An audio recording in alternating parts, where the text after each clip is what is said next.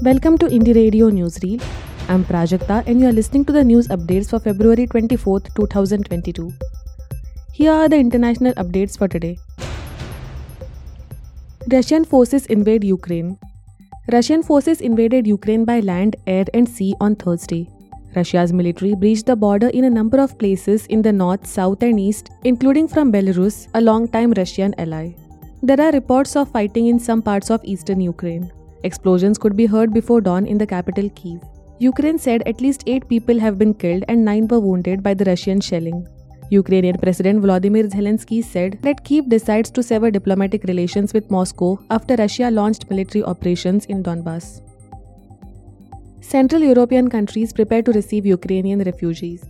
Central European countries braced on Thursday to receive people fleeing Russia's invasion of Ukraine. Poland has set up reception points on its border, and Hungary is planning to send troops to create a corridor for refugees.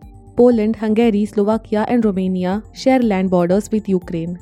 Ukraine's western borders were relatively quiet on Thursday morning, but officials and witnesses said traffic has picked up slightly. Haitian police kill photojournalist reporting a workers' protest.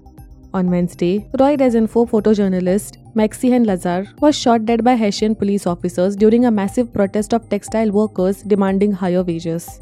Prime Minister Ariel Henry condemned the violence that caused the death of Lazar and offered his condolences to the journalist's family. The police, however, have taken no position on this question so far.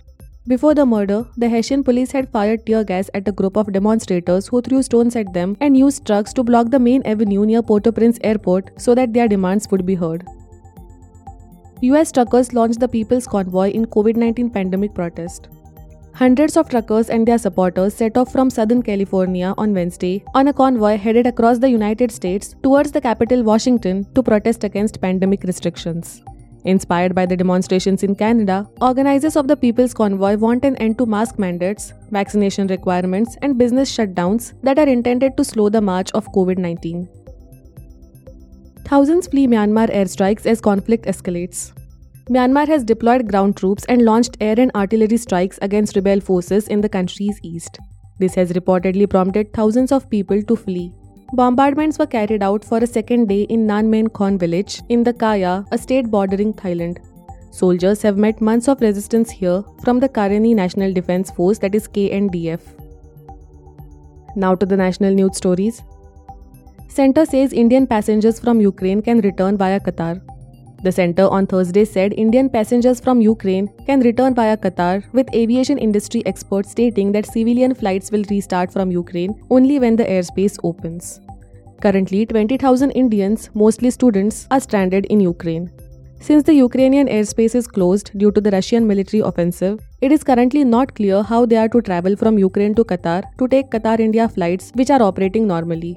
The authorities of the Eastern European country issued a NOTAM, that is notice to airmen, Thursday morning, stating that civilian flights within Ukraine are restricted due to potential hazard for civil aviation. West Bengal governor accepts cabinet decision to summon assembly post midnight. West Bengal Governor Jagdeep Dhankhar on Thursday summoned the state legislative assembly at 2 am on March 7th. However, in a tweet, Dhankhar said that it is unusual on the part of the state government to recommend summoning of the state assembly at midnight. He also shared the order of him summoning the assembly on Twitter. Recently, Chief Minister Mamta Banerjee had made a proposal to the governor to summon the state assembly. Center to revive ASI's underwater wing for explorations in four states. The underwater wing of Archaeological Survey of India, that is ASI, is being revived for explorations in four states with a significant coastline. Over the next few months, several projects will be readied for excavations in Dwarka in Gujarat, several mythological sites in Kaveri Delta in Tamil Nadu, and sites along the coast in Maharashtra and Odisha, officials say. The ASI had established its underwater wing in 2001, but it has remained defunct for more than a decade. China's move to weaponize space domain is bringing newer threats, says Air Force Chief. Recent moves by China have weaponized the space domain, Indian Air Force Chief Air Marshal V.R. Chaudhary said on Thursday. He stated that the terrestrial, space, and aerial domains are losing their individual identities, and the spectrum extends from small drones to hypersonic ballistic missiles. Space based assets could become essential for the conduct of operations in a networked scenario in the future, the Air Chief Marshal said. Rajasthan tables bill proposing 10 year jail and rupees 10 crore fine for cheating in exams. Rajasthan government on Thursday tabled a new law to deter use of unfair means in public examinations with strict provisions of punishment up to 10 year imprisonment and penalties in the form of fine up to rupees 10 crore and attachment or confiscation of property. The Rajasthan Public Examination Measures for Prevention of Unfair Means in Recruitment Bill 2022 notes the leakage of question papers not only betrays the trust of the public but the state too suffers substantial administrative cost when examinations have to be called off. The Act covers all public examinations for the purpose of recruitment to any post under the state government, including autonomous bodies, authorities, boards, or corporations. Thank you for listening to Indie Radio Newsreel. For more news, audiobooks, and podcasts, stay tuned to Indie Radio or log on to www.indiejournal.in. Do consider subscribing to listen to our premium shows.